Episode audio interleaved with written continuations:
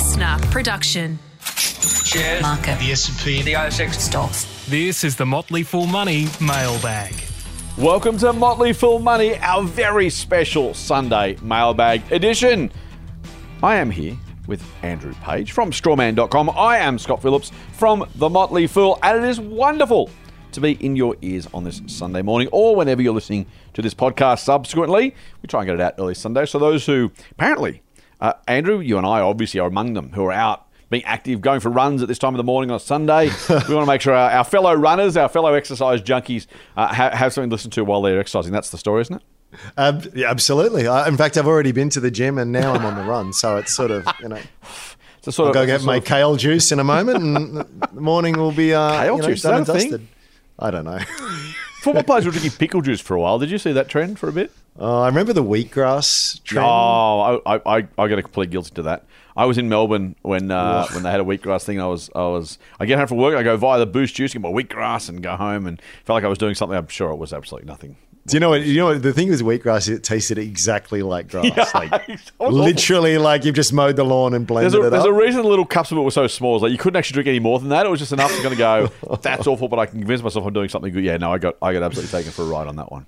I just- every now and again, this is maybe we can draw a line between these kinds of things and investing. In Oh, let's sense- try. 'cause I'm- in- It's a very big gap. See what you can do. well, just the the, the faddish nature Yeah. of things. Like there is always something that comes.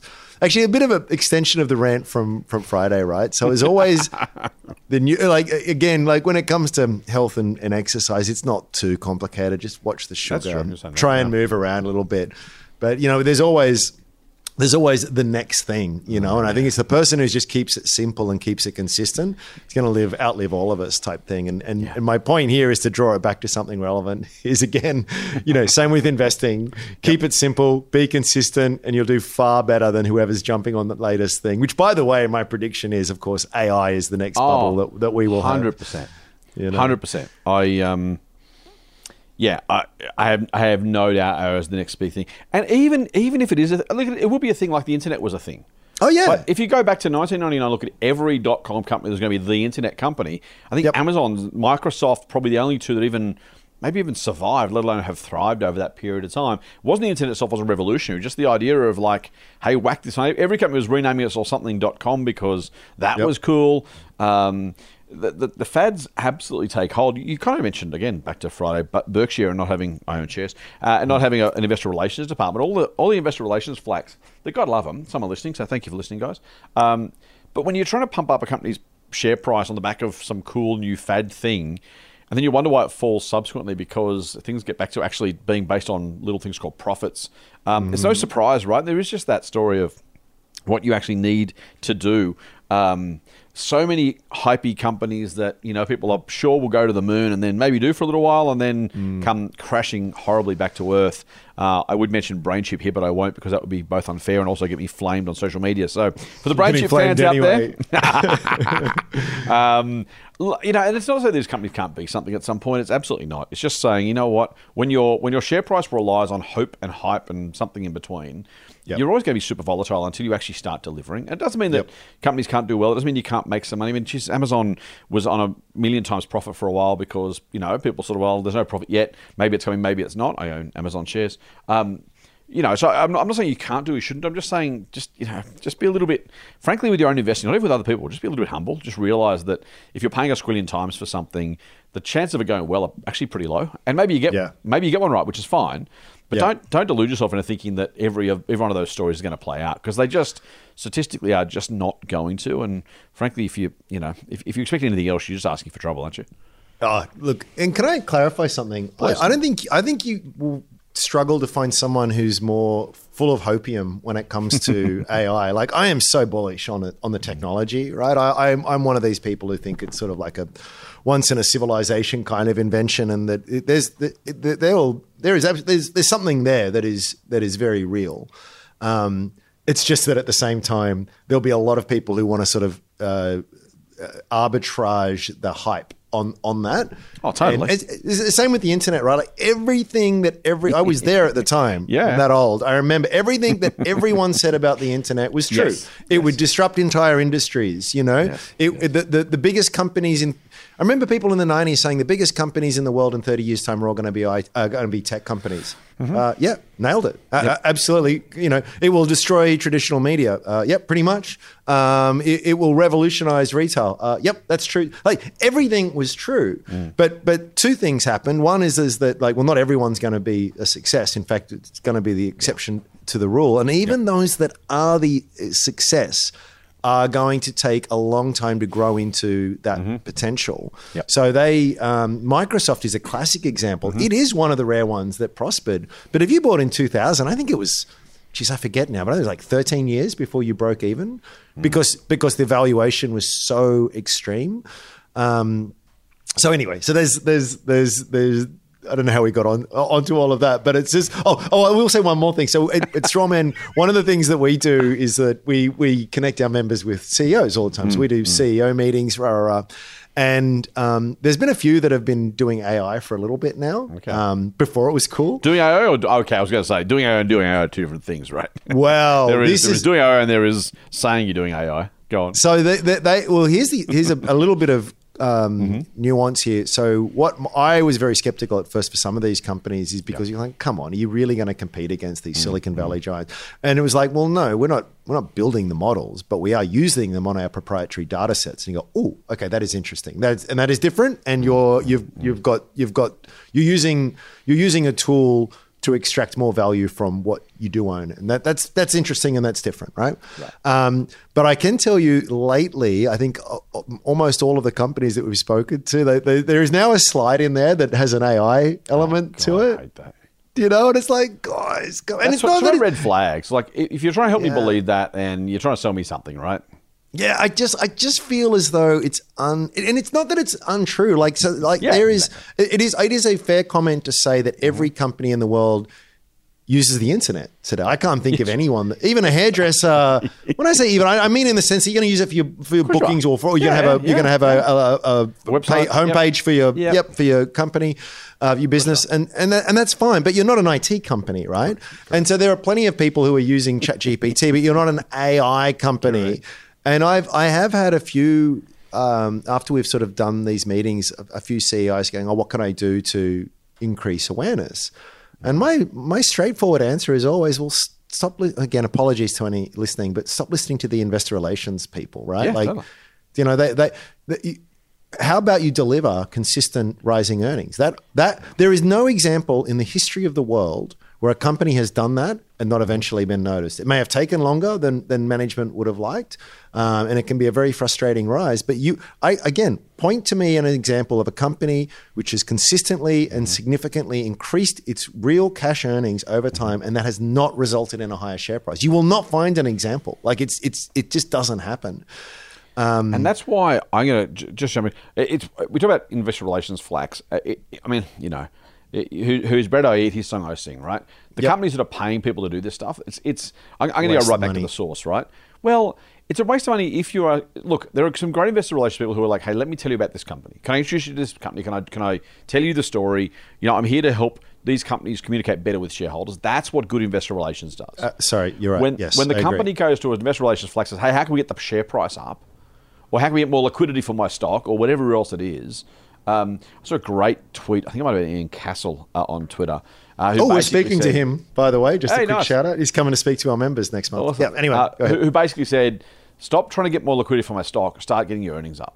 Yes. He said more pithily that, but it's exactly it's like, you know, I, who cares about it? Like, just show me the results.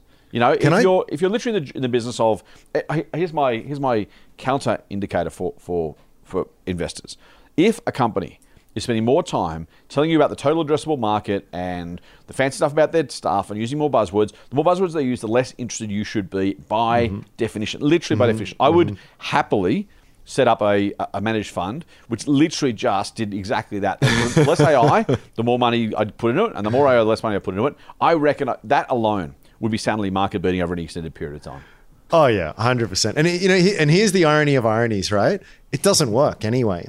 So when you when when let's say that you are um, uh, one, one of these people, and you you manage to get a very sexy story out, and and everyone piles into the stock. Well, what you I've I've often said to to management, you get the shareholders you deserve. Yeah, And so 100%. what you do when you when you talk about these very hypey things, you get all the hot money, you get all the Mm-hmm. punters, and they are fair weather friends, and they will drop you like a hot potato the second that there is anything that is slightly disappointing. Yep. They will run for the hills, and so so even when you're successful, you're not. So the share price ah, rallies up. Everyone looks around. Oh, you haven't changed the paradigm, and you know it's been six months. I'm out, and it comes mm-hmm. all the way back down, and, you're you're back to where you started after all that. And now everyone looks at you with great skepticism. It's like, oh, what's something like? It was a pump and dump, or rah rah rah. And it actually it's counterproductive. Now, the one exception to the rule would be we need to raise some money. We'd love to raise it at a much higher price. Pump it up. We'll raise at the top, and which is which is again highly cynic, cynical and something you could run a run a, a, a counter fund on as well. So it's just, I guess, I guess my, my point is. Um, IR people, please tell the story. Please, uh, that is that is absolutely the right thing to do but uh, yeah, keep it keep it grounded, and and and and just just deliver in terms of the cash flow, and you will you will mm-hmm. absolutely get your reward for that eventually. Crazy, isn't it? Just crazy. Mm-hmm. Mm-hmm. Um, Let's answer some questions. yeah, I was going to say let's let's go to that. Before I do that, mate, this strawman thing. What what was it again? um, see, maybe I need a maybe I need an investor relations team. Ah, you do. if you did, I'd know, right? You would exactly. There you go. Uh, we're an online private investment club. Hey, I can Surprisingly I can. I can say this now. Uh, we are re- we only open twice a year. Oh, nice. uh, yeah. So we by the time when's this coming out Sunday? Yeah, we're going to open up this coming week. So if you're interested, go to strawman.com, put your name on the wait list, and we'll send you some material. Beautiful. Uh, I've said many, many, many times the Motley Fool and Strawman are the two best investment businesses on the entire internet. Speaking of internet businesses, um, uh, that may or may not be technically true, but in my opinion, it's true, and that's okay. That gets me away from the uh, legal issues. Uh, but yes, check, check out strawman.com. Of course, go to fool.com.au. Absolutely. Uh, I, I'm very sure you'll be a much better informed, more thoughtful investor as a result. Strawman.com. Check that out this week because Ram is letting you inside the doors if you want to have a look. I'll do a plug next week, mate. I'll give you this one. Hey, um, let's go, let's go to que- our questions, for, as you said, just for something different. As we're what are we now? Twelve minutes in. That's not bad, right? That's okay for a mailbag episode. Um, let's let's talk to uh, let's talk to uh, a question from Lockie who says, "G'day Scott and Ram. The general consensus is that interest rates will eventually go back to average." But why does the world seem to assume that that will be a three to five year average rather than a 25 to 50 year average?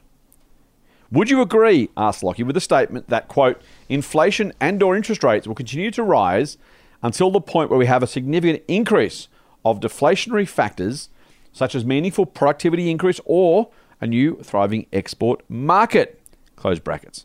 If that was possibly true, that the effects of AI and India, for random examples, were not to be realized for another decade or two, do you think it's likely for the RBA to, as slowly as the average house price can bear, move rates back to 15 to 20%, like they have historically been? Thanks from Lockie. Um, so much in that question. Mate. Let's do the last one first. What do you reckon the. Let, let's, let's do. I'm going to make you just speculate wildly here. 20 years, 2043. What will the average interest rate have been over the last 20 years? Oh my goodness. I can't possibly I just it's too impossible. it's like saying on the 3rd of September 2033 what's the weather going to be like? I'm like you, you can't know, right? Um, I will but but you have asked. so um, so if I'm right, I'll say I was right. If I was wrong, I'll say, well, I did say it was a wild guess. Um, I suspect whatever it is the average will be lower than what it has been over longer time frames. And I The feel as though lower than what it's been over a long time. Okay, okay. So the old, we won't go back to the old normal. We'll go back to something less than the, lo- the old normal. Yeah, it'll be a new normal, which is always a worry when you say those words. Exactly. And I think my, my, my, my argument there would be couched Mm. in mathematics in the sense that the debt loads are so much more substantial these days. So in the, you know, back in the 80s, 90s, you had to lift rates much higher to have the same Mm. desired out, outcome because debt levels weren't as high. Now when you know, imagine look, just look at your look at a very simple example. You've got a mortgage. You got a mil- keep the numbers around. You got a million dollar house and you got a hundred thousand dollar mortgage, mm-hmm. and interest rates go from three percent to six percent. Like it sucks, but you know it's not it's not the end of the world. Mm-hmm. Now let's say you've got a million dollar house and you've got a nine hundred thousand dollar mortgage. Now to to, to feel uh, an interest rate rise, you don't need to increase it that much. In fact, you could increase it by a quarter of a percent. And you're really going to notice that the difference there. So I suspect for those reasons, we will see a lower average. Fascinating. I think that's probably right in my view, mate. I think that's probably the best way to think about what it'll be. I do think, and I think what's probably worth mentioning is um, uh, just a Lockie's point. uh, It's worth just kind of mm, not fact checking directly, but thinking about historical interest rates. So I've just literally grabbed up the government bond yield, which is the closest you'll get to an official cash rate uh, for, for an extended period of time. Remembering the RBA was only kind of officially.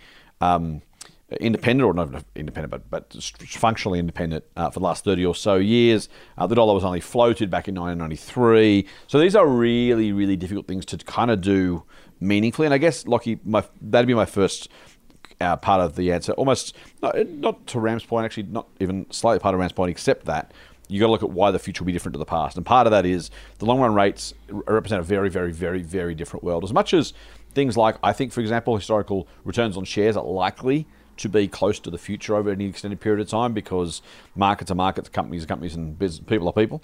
Uh, governments aren't governments, and, and rates aren't rates, right? And so you've got to be a little bit careful. I'm just pull up some numbers here over the, over the 50 year period, or 53 years, from July 1970 uh, to the middle of this year. Um, the government bond yield, which I'm just using as, as a starting point, it started off about seven percent. It got up to about sixteen percent in the early '80s. Um, in peaked again in you know the mid '90s at ten percent. Has been kind of below that since. So you kind of say, well, what's the long run rate? I guess it's fair to say from 70 to about 95, the average is probably close to about 10 percent. Uh, since then, from 95 through to 2023, the average is probably closer to 5%, maybe a touch under, but again, probably meaningfully pushed down by the most recent couple of years. So I don't know, you know, what, what is what is the what is the old average? Uh, what is the long run average? I don't know it's necessarily possible. There's no sense either, by the way, that it's fluctuated around a single point or a given a given point to uh, to enough confidence to say obviously that's now indicative of something we might go back to. So I, I guess I'm I'm going to this time around say I don't know that we can necessarily apply or imply that'll be the case. I think the other thing I'll say, almost to Ram's point directly, which is rates are largely a balancing item um, based on central banks' desire to make you know, influence economies. And Rams ranted about, you know, what is an economy? It's just a, a combination of lots of different individual transactions. That's true. Can they tell exactly what the rate should be? Probably not. I made the argument, I think it's still true, that directionally is that they're trying to either um, uh, stimulate or contract an economy. That's kind of what, you know, the actual numbers aren't overly relevant, except that, to Ram's point, when you've already got a lot of debt, you don't have to do as much to contract an economy, and rates can't go that high. Equally, if, if frankly, if debt came down, I think rates would end up being higher because, again, central banks need to push harder to have the impact they're trying to have. Again, for exactly the reason that Rams talked about, it's a function of the size of the debt and the proportion of repayments that represent income. Or sorry, proportion of income that represent the repayments. So, I think it's kind of that, mate. Um, do I think they'll increase rates until we have some deflationary factors? Not really, no. Um, lack of inflation will be enough. Uh, would deflation help that? Yeah, absolutely. So, you know, would we, if all of a sudden AI took over and, and everything was half the price, then yes, that would help because inflation would disappear more quickly, so they'd have less to do. So, any deflationary factors would absolutely help the overall inflation number, um, which kind of is mathematically always true, of course. But just for those listening and trying to think that through, if, if something's going up at 5%, other things are going down at 5%, then overall you're going to have some inflation somewhere less than 5%. So it's kind of, you know, deflation helps. I don't think it's necessary. Um, I think it is true that inflation has been helped over 30 years by what they call imported deflation. So think about the continued fall of the price of TVs, computers, um, even cars. The price hasn't actually gone down, but you could buy a Camry today probably for the same price. My wife bought her Camry in 1998.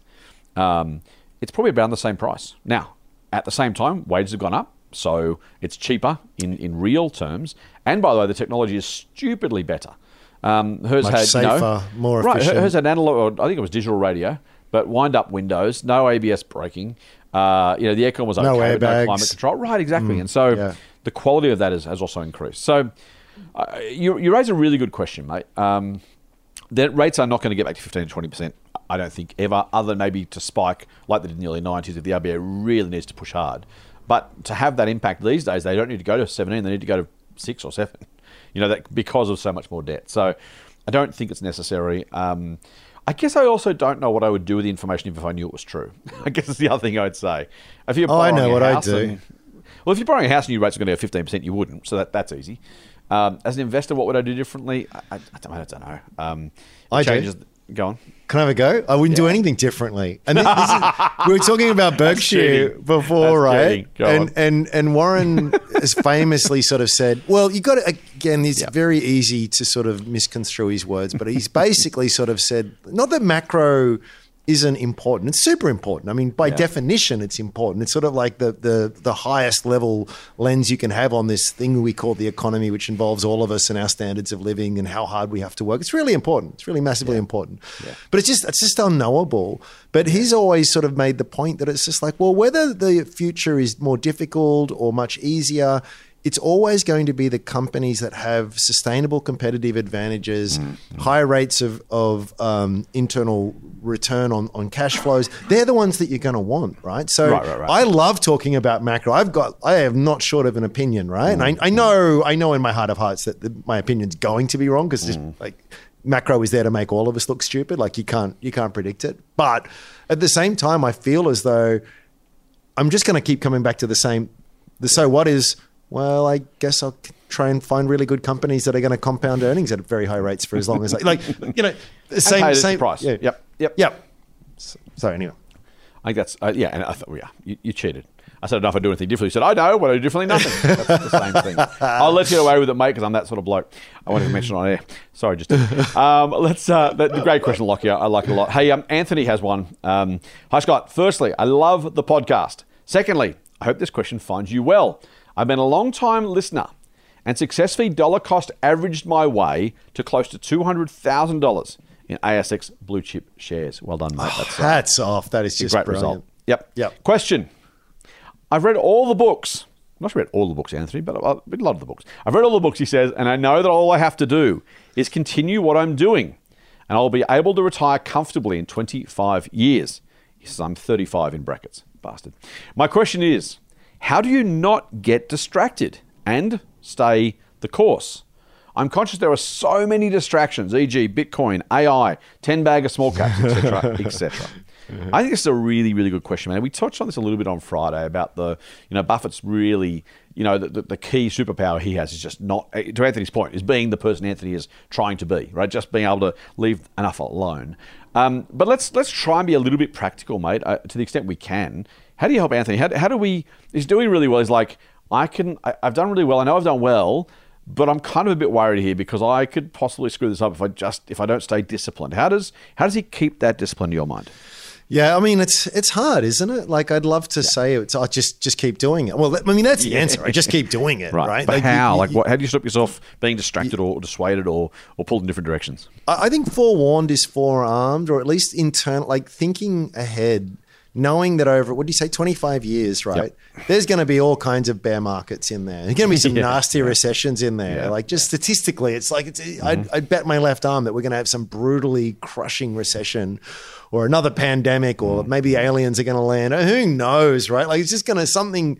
Things are going to go pear shaped for for a, a, little bit, hopefully for a little bit. Otherwise, it's all it's all a moot point anyway, right? So, um, I think internalizing that, knowing that you can't predict it, you can't dodge it, um, but also know that the mathematics. There is very few free kicks in investing. One of them is diversification to a point, Yep. and the other is is what's been mentioned, which is dollar cost averaging. Yep. It's a free kick. And and if you just continue to do it in the good times and the bad times and just make that commitment, whether you set like a little reminder on your Gmail or whatever it is, oh, it's the first of the month, I put X in. And maybe Mm-hmm. I, I commit that every time, uh, hopefully over my, my career, my, my pay goes up. I- You know, I get the odd pay rise.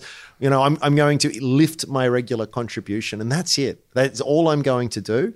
I'm probably just going to go for a very low cost, broad based in, index ETF. As I get more interested and engaged, maybe I'll put a portion of that to more direct stock picking. Whatever I want to do, horses for courses, no wrong answers. Um, and and and and just do that Su- such that it's an automated process almost where I don't think there may be products out there that do it for you automatically, but just that ding, oh, okay, I've got to do that. Don't think about it. Just do it, right? And and if I'll give you some maths here, hmm. two hundred grand compounded at one point, Yeah. uh, compounded at ten percent for twenty mm-hmm. years is mm-hmm. two point two million dollars.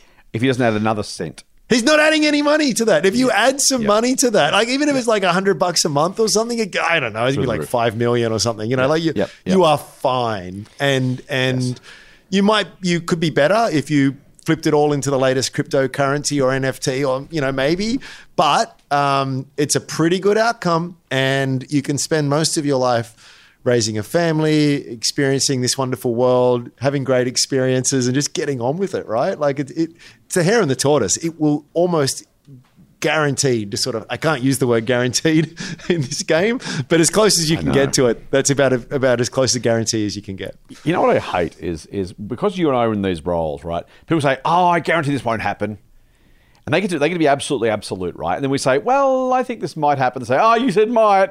It's well, I'm not- I'm not allowed to say anything else, and it would be immoral and and unethical to say anything else either. By the way, but it's just you're kind of you're kind of fighting with one hand tied behind your back, and I don't even mean for our businesses, right? Like our businesses, uh, would we have more members at the Motley Fool if we said if we made guarantees? Probably, yes. So you know, Oh yeah, it's- hundred it's- percent. It's, commercially, yes, but yeah. but even more than that, even just purely philosophically, if I if I was if I if I won hundred million dollars tomorrow, I gave this away and was doing this purely as a um, uh, uh, you know as a what, what's the word I'm looking for? Uh, we do it voluntarily for good stuff. Um, Uh, phil- ph- philanthropy. yeah, kind of that idea. Um, so that's with A. It's another word I'm thinking of. But yes, if I did this, is you know, it literally didn't have didn't say to make a dollar. I would say exactly the same things. And I would still be as uh, Oh, altruistic. careful- Thank you, altruistic. I would still be as careful as I am now because it's it's. And I think to make promises about the future, but it's kind of one of those things where you're like, if the future's done this, like we talked about it on Friday, like why would you why would you why would you bet against this stuff? Like, just what are you doing? Um, look, in terms of an answer, I I reckon Anthony, you ask a really really good question, mate. I think. Um, I- I'm gonna, I'm gonna, I mentioned this on Friday, and you give me an opening, so I'm gonna absolutely rush through it before Andrew shuts me down. Please, for the love of God, if you haven't already, fools, download the Vanguard Index chart. Um, it is, it's new one came out on Wednesday of this week, on the 9th of August. Um, I wrote about it on my social, I wrote about it on fool.com.au. You go and have a look. Um, it tells you over 30 years that 10 grand become $130,000, right? And so here's what I want. Here's here's the way I do it, Anthony. Is and by the way, I'm not saying don't pick stocks. I'm not saying don't pick small caps. I, I think you don't. You don't have. I'm not saying you're right to avoid doing those things if you want to. I think you can, and you think you can make money doing it. So I'm not saying the only answer is, e, is ETF index investing, right? At all, at all, at all. But what I would say is you look at that result and go, hang on. Every time I tend to do something else, I'm like, this thing, this this snowball will roll down the hill if I just let it roll down the hill. Um, what's Munger's thing, mate, about you know not not interrupting compounding unnecessarily? Oh yeah. The Um, first yeah the first rule of compounding don't don't interrupt it. There you go. So my my my go to my my uh, holy grail my whatever is to go back to touchstones, go back to that and say, remember this, remember the chart. So that, that's you know, if, if you want a mantra, Anthony, remember the chart is, is what I would say, right? So could I maybe possibly make some more money? Yes. Do I increase my risk of losing money? Yes. Why would I interrupt the chance to Ram's point? Let, let's assume those numbers up are achievable. I got 200 grand now. I might have 2.2 million dollars after was it 25 years, mate? Mm-hmm. Yep. Um, so, so you know, it, I, I want the 2.2. Now, if if that number was three million by doing well or one million from doing badly, would you take the risk? Mm. Hell to the no. Mm. Like you just mm. you just wouldn't, right? Like you know, if you got ten dollars, you might you might double or nothing. Sure, knock yourself out. If I had two million dollars and someone said, I'll "Toss a coin," you might get three, you might get one.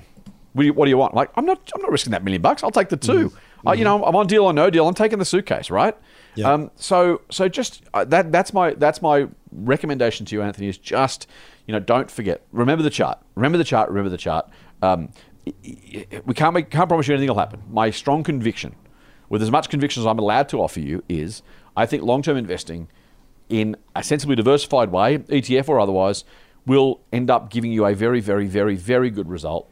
And what you might, Buffett talks about people, uh, he says they, they, they risk what they have and need for what they don't have and don't need, which is madness. If you're on track to get $2 million, take, imagine someone said, here's a lotto ticket. I guarantee you it's a winning ticket. You'll have it in, in, in 10, 25 years' time. This is a $2 million lotto ticket. That's literally what you've got right now. You pay 200 grand to get it. It's not free. But you, you, it's okay. So you got, you got the ticket. Someone says, hey, tell you what, um, let's take the ticket down the, down the casino see if, you, see if you can make more money than that. R- risk, risk the lotto win because you might get more or you might get less, but have a, have a go. I don't know. I, I reckon the, the the greed is what gets you to to make that risk. And I'm not, it's not. I don't mean critical when I say greed. It's just human nature, as we've talked about before. Uh, that that'd be my, my best advice.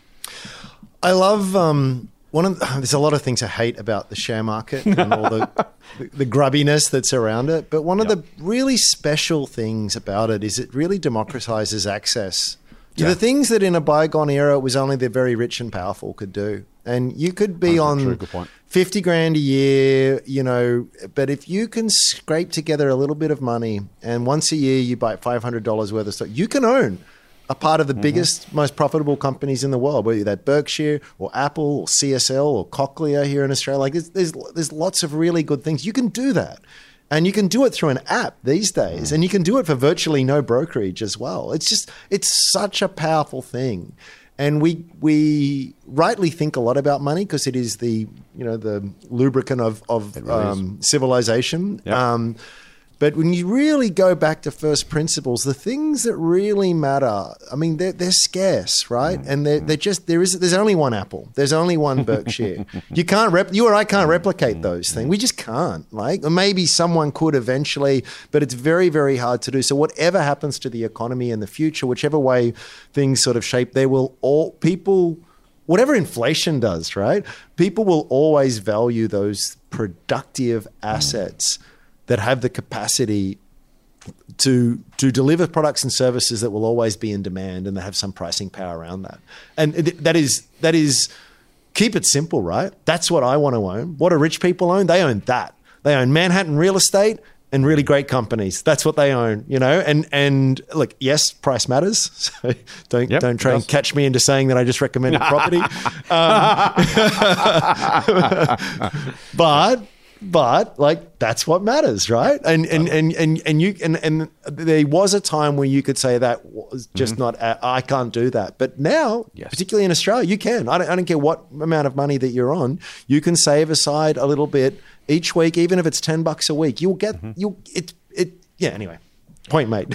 We are astonishingly, astonishingly fortunate. Um, yeah, the, the other thing, the other thing, Alex. Uh, well, last one, last uh, Alex. Um, uh, uh, Anthony, sorry, Anthony. I moved to Alex's question, which is next. Um, Is is just the, the other thing is think about why you're doing it, right? Think about what you want that money for, what you hope to achieve in your life, and make that the centerpiece. So, I don't know, two million bucks. That's that's that's financial freedom, right? That that's that's I'm done. And if you want to be able to say, I'm not worried about money anymore.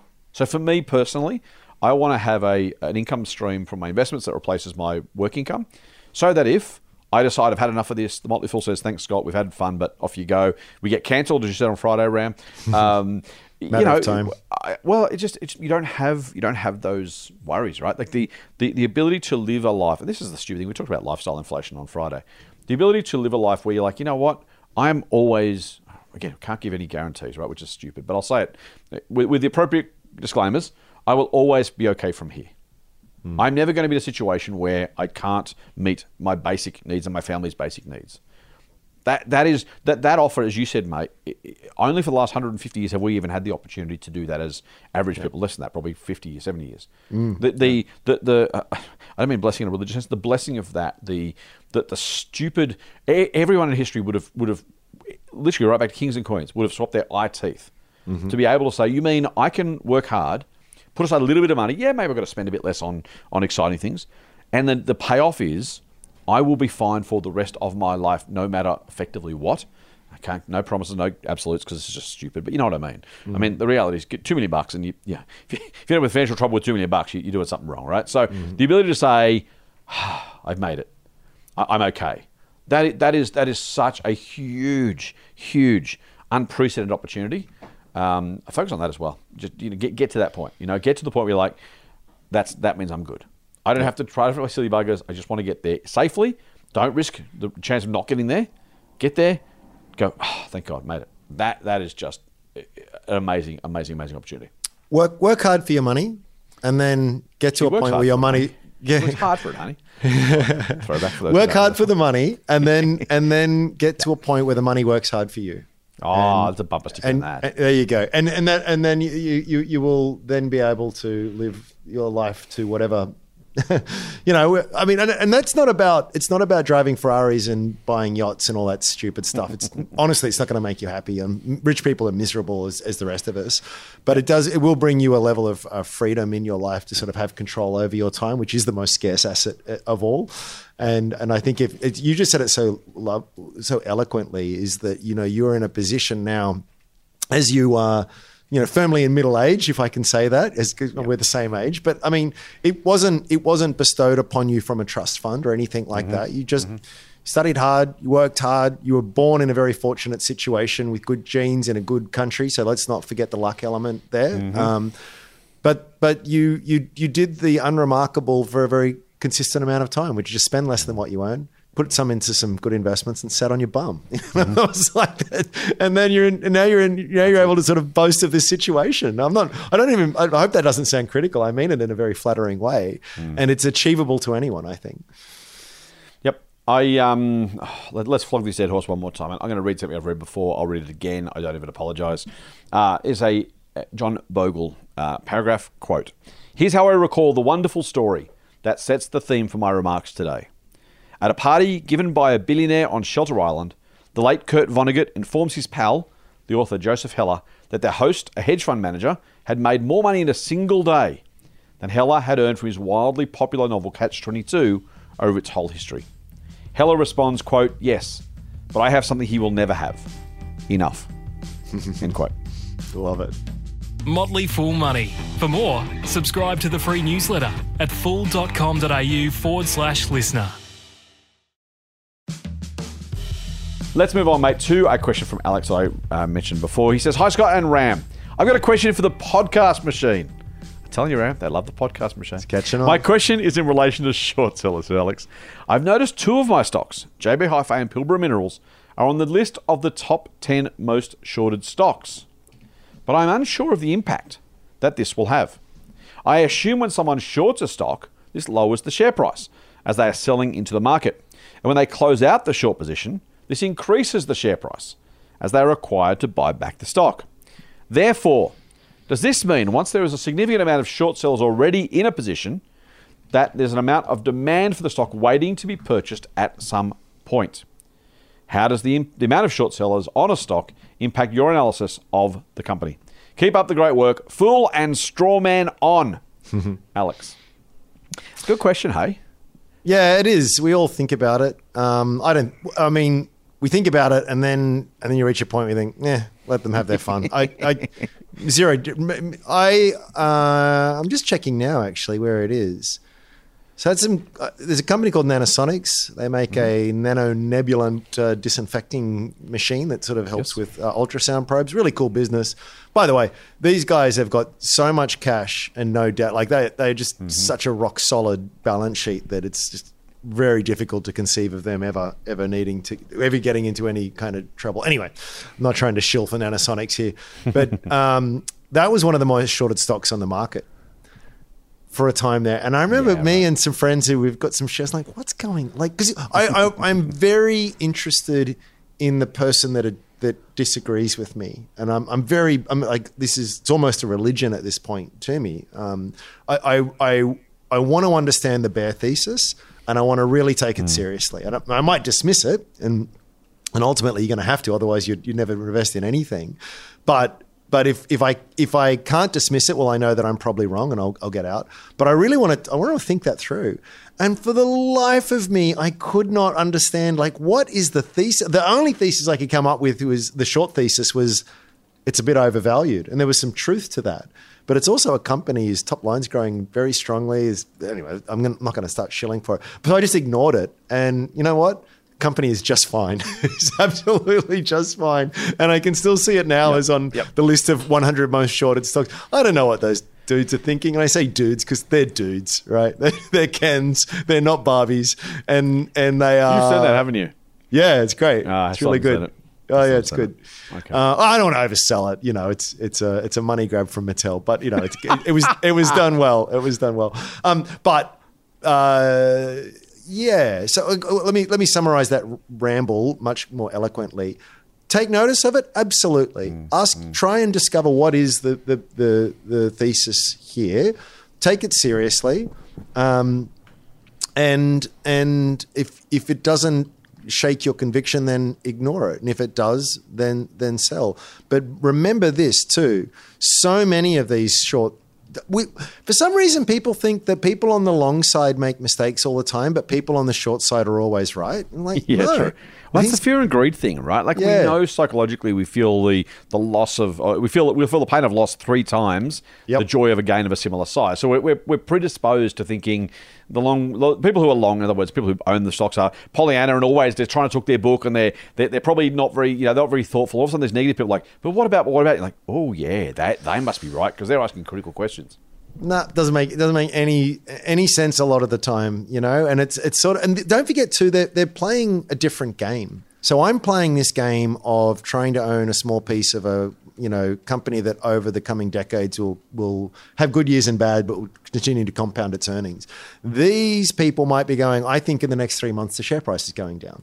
It's same stock, same share market, totally different game. You know, I'm playing basketball, they're Yep. playing ice hockey. Yep. It doesn't. It, it makes it, it. It's sort of like irrelevant. Now, if we want to have a, a discussion around a three month time frame, we can have a discussion around that. But I just don't, I don't want to because I can't do that kind of stuff. So what you know, just ig- igno- ignore it. So I don't. You know, I, I wouldn't say just comp- anytime you see. Uh, a company very high on the short list that you know just it's always stupid. Well, maybe it's not, but but at the same time, don't assume that it's always right either. Yeah, yeah, I think that's I think that's right. Look, I, I I'm going to a similar-ish ground, but um, with a little bit of a little bit of a difference, Alex. Um, I think so. So you asked some specific questions. Let me let me talk to those quickly. Um, when someone short stock, this lowers the share price. Yes, relative to what it otherwise would have been, because there's an extra seller in the market, and supply and demand means overall, you know, if there's five buyers and five sellers, a sixth seller turns up, it's probably going to put downward pressure on the share price. It's going to be at a point in time, and it's going to be a very small impact unless they're a massive, big, you know, institution or something. So yes, technically, it has downward pressure. When they have to buy it back at some point, is it going to put upward pressure on the price? Yes, technically, at some point they're going to buy back the shares, and so that's going to put some small upward pressure on the price. Where I would, I, I agree with Ram's point on short sellers, but I will just say very quickly that um, putting downward pressure on the share price at a buck and then putting upward pressure on the share price if they're right, the shares have already fallen to 10 cents, is, is not going to save you. And you shouldn't think about the impact of those marginal buyers or sellers on any long term thesis. If they're right, the, the price will fall. And so at the point of they're going to buy it back, they'll sell it a dollar, buy back at 10 cents. They've made their money, and their impact on the share price is of zero consequence to you as an investor. You're still going to get handed your backside. Similarly, if they're wrong, it's completely irrelevant. The share goes from a dollar to two dollars. Maybe it was would have been a dollar one. Maybe it's now going to be a dollar ninety nine. Um, but you know the, the, the net impact is going to be that the company, uh, as always, over any long period, is going to well not absolutely, but almost certainly going to um, dictate the, the share price movement. Right. So just keep that in mind. Don't get too clever or caught up in the mechanics of the short sellers. Um, in terms of how does the amount of short sellers on a stock impact your analysis? Two ways. Firstly, um, I want to I want to make sure I'm not wrong. Uh, the more people who hate something, the better the chance they might be right. So just just you know think about it, right? Why are they short Pilbara? Why are they short JB Hi-Fi? I don't know the answer to that specifically, but if a lot of people are saying, "Hey, we think JB Hi-Fi is too expensive. We think Pilbara is too highly priced," well, ta take a very take a very serious look at that and just ask yourself whether you think they're right. And again, think about why the short sellers do it. So there are some short sellers out there who are all about looking for frauds. Just, just straight out, this company's a fraud. I'm going to short it because when the fraud's discovered, it goes to zero. Okay. Others who say that company looks a bit too expensive, it might be a little bit cheaper at some point. I'm happy to make a small margin on a, on a drop of 10 or 15 percent in the share price over a short period of time. Now we know that volatility does that anyway. We talked about Berkshire on Friday. You could have made money shorting Berkshire at certain times. You would have had backside handed to you over an extended period, but you could have made some money. Now were you lucky? Were you smart? Did you get your timing right? I don't know, but you know things happen. So it's possible, by the way, also for short-term short sellers to make money and long-term, uh, you know, holders to make money because Yeah. the, the time frames are different. So also also be mindful of that. Um, last thing I would say is just I- it's it's it's actually a, it's a version of the last point I make, which is just remember your time frame is different to their time frame, and your uh, thesis might be different to their thesis. Um, we talked about Kogan drink. Um, uh, you know, it, it went from twenty five to two dollars something, now back to six dollars. So who's right? Well, depends on when and why, and you know how long you held and when you bought and all that kind of stuff. Um, if you're a long term investor, if you believe in the long term story of the company, unless the short sellers are saying over five years this is a dud, they're almost certainly not because they're paying, they're, they're, borrowing money to do this, so they're paying for the privilege. They're not going to be there forever unless they think it's going to absolutely zero. So just also be, be a little bit careful of that. Um, there are some short sellers who are absolutely right and short sellers are absolutely wrong. Um, just as, as you said, Ram, you know, there are people who go long. I hate the I hate the kind of jargon, but you know, people who own the shares who are right and wrong for, for different reasons as well. Um, how does it impact my analysis? Doesn't at all. I, I consider the case, but I consider every bear case anyway. Why could I be wrong? Um, if a lot of people think I'm wrong, maybe I'm a little more cautious to make sure I'm right or understand why they think they're right. But otherwise, mate, it's, it's irrelevant. If I think it's cheap today, it's going to be worth more in five or ten years' time. Then I'm going to fill my boots. If I, you know, if, if I don't believe it, then I'm not going to go near it. One of the more famous examples I can think of is WiseTech. Um, so they do Yeah, great example. CargoWise, they do logistics software. Really interesting yeah. business, by the way. But I remember reading the short report, and they made some good arguments. You know, because the accounting, the the accounting was pretty um, fuzzy. And there wasn't any smoking guns in there, but there was a lot of sort of. This is a business that's grown largely through acquisition, and whenever businesses go through acquisition, there's more scope for funny buggers stuff to sort of mm-hmm. happen, and really high profile examples of that. Anyway, it was a compelling case. It was a big high profile company, and I just thought. Oh, while you were talking, I might just look that up again. Anyway, it's at an all-time record high. Wouldn't you know it, right? Oh, there you go. Uh, I don't own shares, and I'm not trying. I think it's probably pretty expensive. But anyway, it- it's an interest. It's an interesting Yeah. point. But for the time there, it was all over the AFR and everything. Right, and, right, right. You know, the CEOs coming. No, no, no, we're all okay. And what was it? There was another one more recently too. I want to say, which is pretty high profile. Um, oh, anyway, they, they, they come out from time to time. Just, Yep. just yeah. Don't, Yeah, don't they do. I think that, and that you, you're right, man. That that's and by the way, some are right. People should admire and we're absolutely right. So again, Oh, yeah. I, I, don't don't ignore them. They're, they're not always wrong. Um, it's not, and it's not it's not the longs versus the shorts, right? It's it's just smart analysis. And if you sometimes, uh, you know, I, I I will say for what's Alex, I don't own Pilbara Mineral because I'm not sure the value is obvious. Now, maybe I'm wrong, and that's cool. I don't own JB Hi-Fi either. I own Harvey Norman. We've talked about that before. We've recommended JB Hi-Fi. So I'm, I'm, you know, I, I'm, I'm with the short sellers on one and with the with the, the longs on the other. Um, not, not, not that I'm shorting Pilbara, by the way, but you know, th- there's a group of people out there who believe different things. They think retail's going to suck and JB Hi-Fi's profit's going to fall. And here's the other thing, by the way. When you think about the market mechanics, I think it's very possible JB Hi-Fi's share price fall. They could be absolutely right because the market might say, "Oh my God, there's a six-month downturn. This is terrible for JB Hi-Fi. We're going to sell the shares." Now, for me, I'm, I'm like, "Cool, I'll, I'll buy them then." If I own them now and, I, and they drop, well, that kind of sucks, but I don't really care because I think in five years' time they'll be much higher. That, that's my Harvey Norman thesis to a T. Now, mm-hmm. those who are shorting Harvey saying the share price might fall in three months' time, I know maybe it might. Yeah, I'm not saying it will. Mm. If I knew it will, I wouldn't. I wouldn't buy the shares. But mm. it's just I don't actually care. And if they're right, then good luck to them. But over time, I think I'm going to be right because I'm going to hold them for an extended period of time and recognise the markets. Uh, what I think will be the realization that it was wrong, that the long term was actually more valuable than the current share price assumes. So you can both be right, and that's the other thing. So I don't, I don't tend to, to knee jerk based on what they think, or even if they are right in the in the, in the short to medium term. Here's a little interesting stat. Uh, right now, according to shortman.com, there Nice. is .au. Um, the there is 24 one, two, three billion dollars worth of stock shorted across the top 100 stocks right now. Okay. Uh, it's about on average, hasn't about where it's been for the last year or so. Uh, interestingly enough, 20% of that is for the big four banks. I don't, I, I, I just I don't know. Leave that there. I'm going to make any comment on that, but that's Yeah. it's interesting. Yeah. Yes. Um, He's thinking, do I run no, I, yeah, or correct, not? correct. No, I'm, I'm going to move on. I think.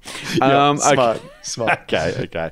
Um, okay. Let's go to a question from actually the vast majority anonymous. Well done. On this occasion, if you use my question, please withhold my name. Says our anonymous questioner. I will do exactly that. Um, so I'm a currently subscriber to Share Advisor, whose recommendations are currently beating the benchmark. Well, they are. Thank you for mentioning that. I find the podcast is interesting listening, especially the Sunday mailbag. The Friday one is also interesting, particularly when you touch on topics that can help us understand how to assess a typical company's financial strength and growth prospects in the current environment, as you did in your pre-recorded ones. We're going to try and do a little bit more of that. Andrew, I've already talked a little bit about. Yeah. The hardest part is make the audio friendly, guys, because you know, look, talking about a company's gross margins, trying to keep that in mind while talking about then the growth opportunities, and talk about the, the kind of concepts and, and the numbers get muddy really fast. So making it audio friendly is going to be our, our challenge, but we will try and take up that challenge and, and see how we go. Um, Look, the first question you ask, speaking of audio, uh, you're comparing the, the capital gains treatment on two stocks, and it's a really difficult, complex question. I'm, I'm going to skip that one, Mr. Anonymous. Um, it's, it's very long indeed. If, if this and then that, and if that but this happens, then what would happen here? Uh, it's really hard to follow that on on, uh, on audio, so I'm going to skip that if, if you don't mind. But here is the here's the second question. One of the ways of improving one's investment results, says our anonymous or asks our anonymous questioner, is to learn from one's mistakes so you avoid making the same mistakes in future to prevent history repeating itself with another company. As we've heard many times on the Motley Fool, quoted by Peter Lynch, he says, You are likely to have a positive investment journey if six out of every 10 investments perform well. You'll perform even better, says our questioner, if the other four out of 10 aren't atrocious, or if you see the writing on the wall for the poor investment early before it really tanks. The Mailbag is a free podcast, therefore, I'm not suggesting you share some of your winners or buy recommendations, but rather to share some of your losers and the lessons learned from having selected them in the first place. As well as the companies that are still considered buys on the Share Advisor scorecard, there are several who have been recommended buys in the past and then changed to sell at either a profit or a loss. Some of the reasons may or may not include, and he goes through a list here. The companies have been subject of a takeover offer. The original thesis has been broken. There was risk the company itself may fail. The share price was unreasonably high given the future prospects. The business was low quality or decreased in quality, and or the company's business now seems unlikely to provide market-beating returns. Uh, he then gives a list of stocks that have done uh, a bit ordinarily. It talks about your uh, time at Dividend Investor, Andrew, back in the day. For those who remember, uh, maybe you could have couldn't have foreseen where the company's journey would take it. He says maybe the balance of risk to reward was too great. Maybe there were red flags at the time of buying that, in hindsight, you can now see. Maybe red flags just developed over time, etc., etc. Uh, he said, apart from making comments about any of these companies, Andrew could also comment about any recommendations that didn't work out from his time running Dividend Investor. So let's go to that. Let's go to that question made of lessons from winners and lessons from losers in particular. Can you think of a couple of examples made of, of lessons you've learned from from holding and then either selling or not selling a losing stock? Yeah. Oh gosh, yeah. I mean, I will preface it by saying that there are several, many examples of, of investments that have lost money, but that I don't regard as a mistake. and that that sounds like I'm, Yep. I'm going to try and tie, tie myself in knots, trying to rationalize how I'm not really an idiot. And, um, and, uh, okay, so I, I get I get how this is going to come across, but there are, I think, when you have a very good process as an investor, and if you are a good investor, you have a good process. It's sort of axiomatic, right? Like it's it's it is a probabilistic game, and you can have all these heuristics that you apply, and you know that they just don't work. It's just not going to work 100% of the time. So, just very broadly, you know, I, I only invest in companies with. I'm not saying this is me, by the way, but just to, just to as paint out example, uh, n- no debt, have uh, profitable and have shown uh, growth in earnings uh, each and every year over the last five years, and a return on equity above 10%. I'm just pulling numbers out here, right? And over time, that's worked for me pretty well. Seven out of ten, I've seven out of ten times I've been right. Let's say, and then I do it again, and it che- checks all the boxes. Uh, uh, yep, does that, does that, does that, does that, check, and I do it, and then it doesn't work out. Was that a mistake? Actually, no. I don't. I don't think it is a mistake. That is that is me flipping a loaded coin, knowing that it's not guaranteed to land on. It might be seventy percent chance of landing on heads, but doesn't mean it's going to be every single time. Correct, correct. So if it lands on tails and then lands on tails again and then lands on tails again, do I take my bat and ball and go home. No, I just keep flipping because because the odds are in my favor. So that's not a mistake, right? Does that does that make sense? Um, what is a mistake is when you um, when there is absolutely no objective reason to continue to flip that coin or Yep. to continue to hold that. Yep. And and there are I've also got lots of examples uh, for this. Well, these are the ones these are the ones that that that um, are are far more um, relevant. Oh, geez, what can I look at? Collection House was a big mistake for me. me too. uh, Retail Food Group. Retail Food Group, thank you. Yeah. yep. Thorn Group. Uh, this is Radio Rentals back back in the day. Um, uh, and and the mistake that I made here was that I didn't. I, I think the thesis in all of these was clearly broken, or at least it wasn't to a point where I could, with high conviction, say that it was still on track. And and my investment started off reasonably well formulated, but then crept towards one of ego preservation and wishful thinking. Because I wanted it so badly not to be a mistake. And I would mm-hmm. buy more and I would bury my head in the stand. and then I would go, Oh, I know it's really bad, but mm-hmm. it's now the mm-hmm. shares are down 50%, it's in the price and I can rationalize. And, I, and I've, I've done that a few times. Yeah. So I'm trying to get better. I'm a pretty good buyer, um, but I'm a pretty bad seller. I need to get I need to get better at selling, and and I say that with someone who's very intentionally a long term buy and hold and ideally hold forever kind of investor. But the reality is is that things don't always work out, and I need to better recognize that and mm-hmm. and you know take it behind the shed and, and put a bullet in it when, when that when that's the case Yeah, because yeah. because there's no point and, and, the, and I've often said too when those things happen I can always buy back in right I, I don't I don't I don't have to say that that's forever. If I have lost conviction and and it just just doesn't stack up anymore, I I can do that.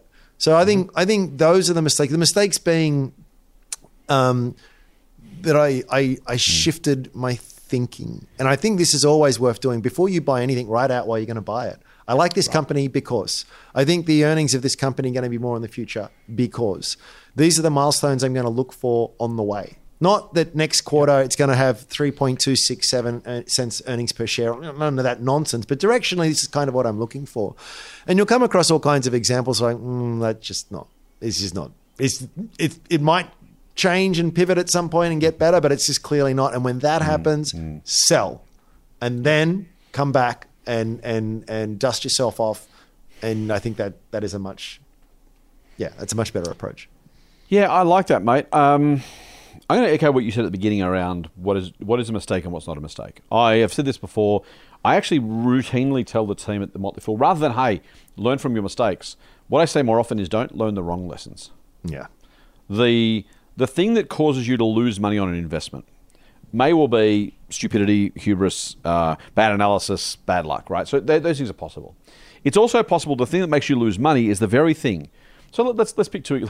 let's rub my nose in something for a second, right? Let's say I bought Kogan at six dollars fifty, so I'm still underwater, but I bought Amazon at whatever the price was when I bought it. I don't. Know, I'm a, yeah, I'm up reasonably well. So now, if I had bought Kogan first and lost money, would I have not bought Amazon subsequently? Maybe. If I'd said, ah, the mistake here is don't buy uh, online retailers that ha- have a high PE early in their growth period.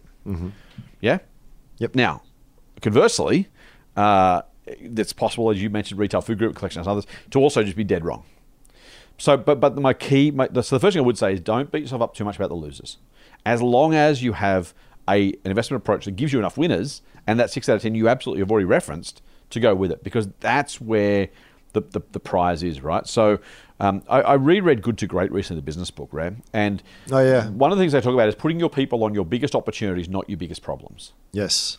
Now, I'm not a swing for the fences growth investor. I'm not saying put money in every possible idea, hope one of them comes off. That's not, not what I'm saying at all. What I am saying is you want to maximize your winners and repeat the process that gives you your winners rather than trying too hard to avoid the losers. And I get that for some people that feels hard to take because every loser sucks. And I even get in the question where you said, hey, you know, um, cut your winners early, cut your losers earlier. Now, again, could I have sold Kogan at 15 rather than waited till it got to three? Yeah, sure.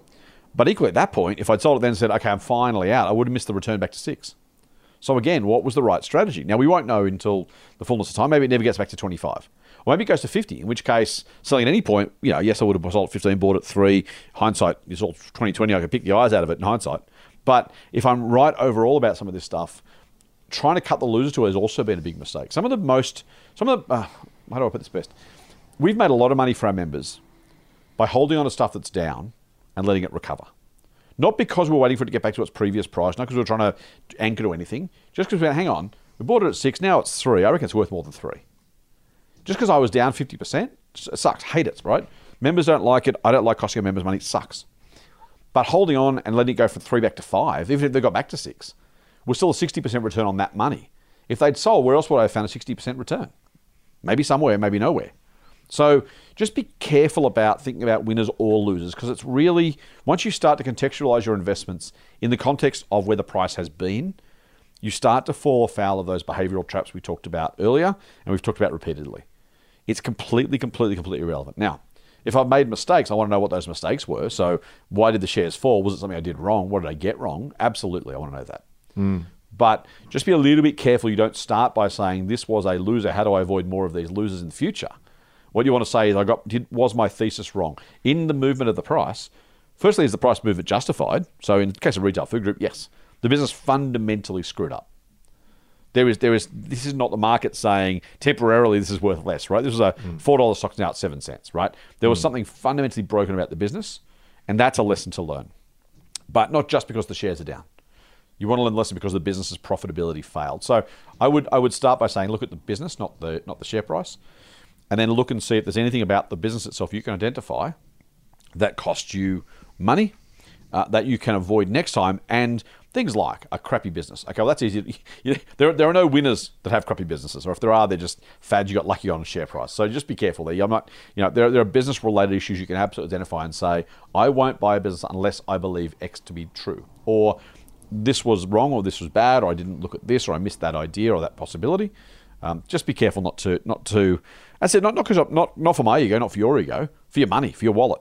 Don't don't don't avoid the the losers and cost yourself the winners in the process. Um, the, the, other thing I want to add to is that the, uh, I've said this before, and it's so true for me mm. at least, is that the, the big regrets uh, aren't the ones that lost me money; they're the ones that made me yeah. money. Yeah. And and and, and I say that because I made money on them, actually pretty good money. Yeah. Um, but I cost my the opportunity cost was insane because I I, I, I never go broke taking a profit is the old mm-hmm. adage, you know. And I, I I I bought something, it went up, you know, a, a lot, and and then I look back and go, you know what? If I never did anything, I would. So so when answering this question, while you were talking, I opened up my Sharesight which just sort tracks my portfolio. Uh, I've given this example before, but I just I don't know why I do this to myself, but just to make other people feel better. Uh, September fifth, two thousand and fourteen. Oh I bought okay. two and a half grand of Pro Medicus nice. at 90, 94 cents. And the 31st right. of October, I bought a bunch at 86 cents, 2,300 right. units. And then in February of 2015, I, I averaged up. There's a good lesson, by the way. Yeah, yeah. I'm doing everything right here. But averaging up is is sometimes a really smart thing to do. And I paid. Uh, I bought six thousand four hundred and fifty three shares at a dollar fifty. I bought ten grand back at that that point in time. Right, it doubled nearly the price that uh, when I um, bought it at eighty six cents, mm-hmm. and because the conviction had grown. Now, if you add all that up, now, now what I also did was, and then in 2017 I sold some at 450, and then in 2018 I sold some at twelve dollars, and then in 2019 I sold some at seventeen dollars. mm. By the way, it's worth seventy dollars a share now, right? If I had never done anything, that would be worth almost eight hundred thousand dollars. Yeah, right. Now, you ask me what I regret. You ask me what my mistakes are. That is a mistake, oh, right? Yeah. And and I, and I say that as a genuine mistake because there was nothing fundamentally wrong with the business. In fact, if anything, over that since 2014, the business has strengthened. It's gone from a relatively early yeah. stage company to one that's a completely different animal than, than it was mm-hmm. then. In fact, it was more expensive, but on a risk adjusted basis, it got better and better and better. Actually, noticing here, I did something in, in March of 2020 I bought a whole bunch at 1550. Right? right? Remember COVID? Remember that? It was like everything just like, oh, whoa, I did the right. Hey, I, bought, I bought, I bought, I bought five grand's worth of shares then.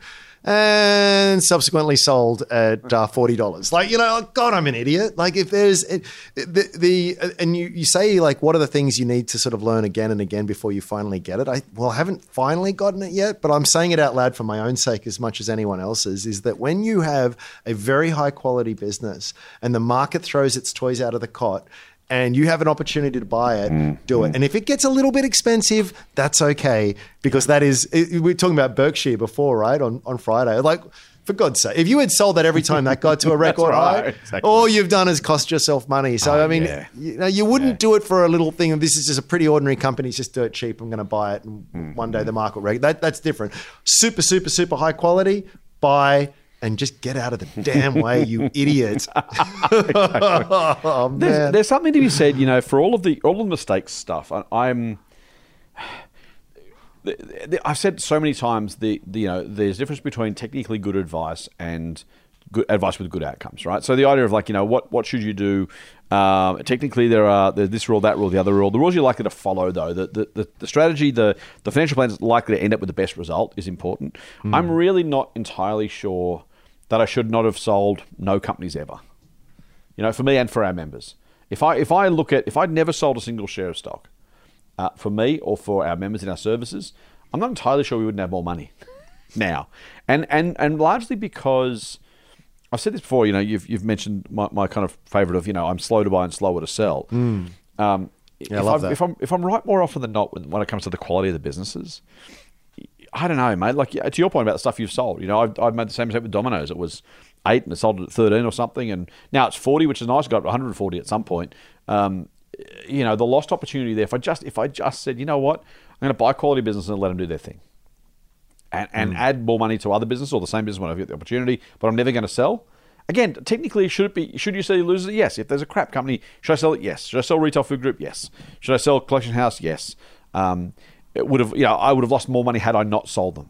But the amount of money I lost versus the amount of money that I would have made if I held on the other ones that I sold too early, I'm just still not entirely sure that I shouldn't have just gone, you know what, buy it and just let them do their thing and, and you know, go with that. Again, it's, it sounds, to your point about simple and, and Buffett's thing, right? It sounds too simple to be true. Um, you know, shouldn't you shouldn't you try and trade this thing and sell this and buy it that and sell this and buy it that? Yeah, in, in a perfect world, sure. But given my own human fallibility and everyone's human fallibility listening right now, would I have been better to buy and never sell? I think so, yeah. Um, will it be true in future? I don't know. Maybe not. Maybe I get smarter. Hopefully, I get smarter. But I'm not entirely sure.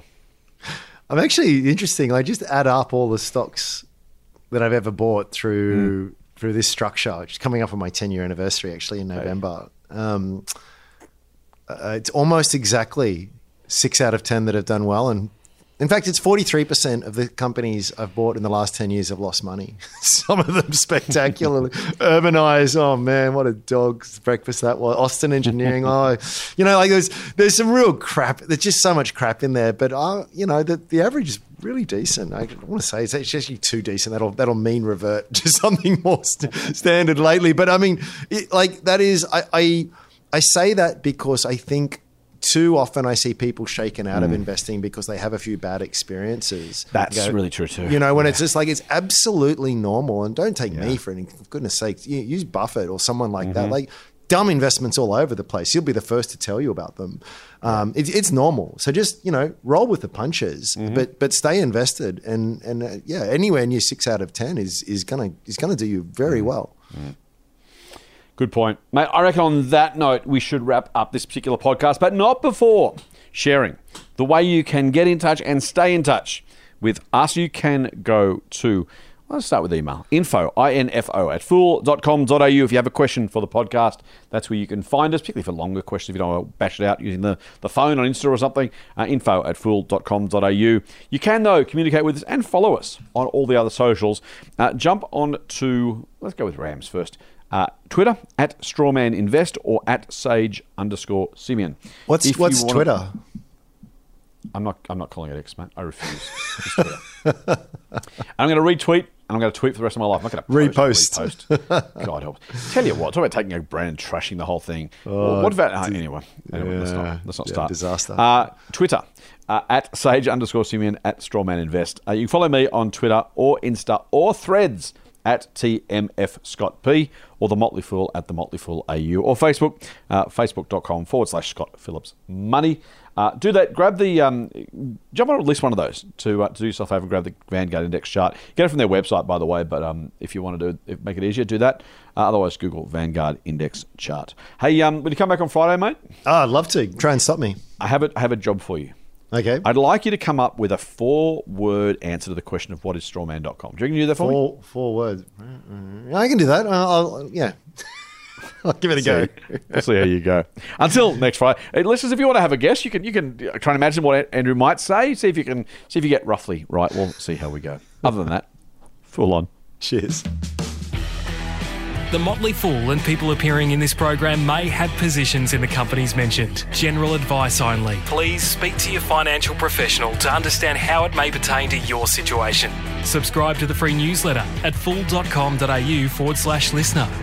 The Motley Fool operates under Financial Services Licence 400691.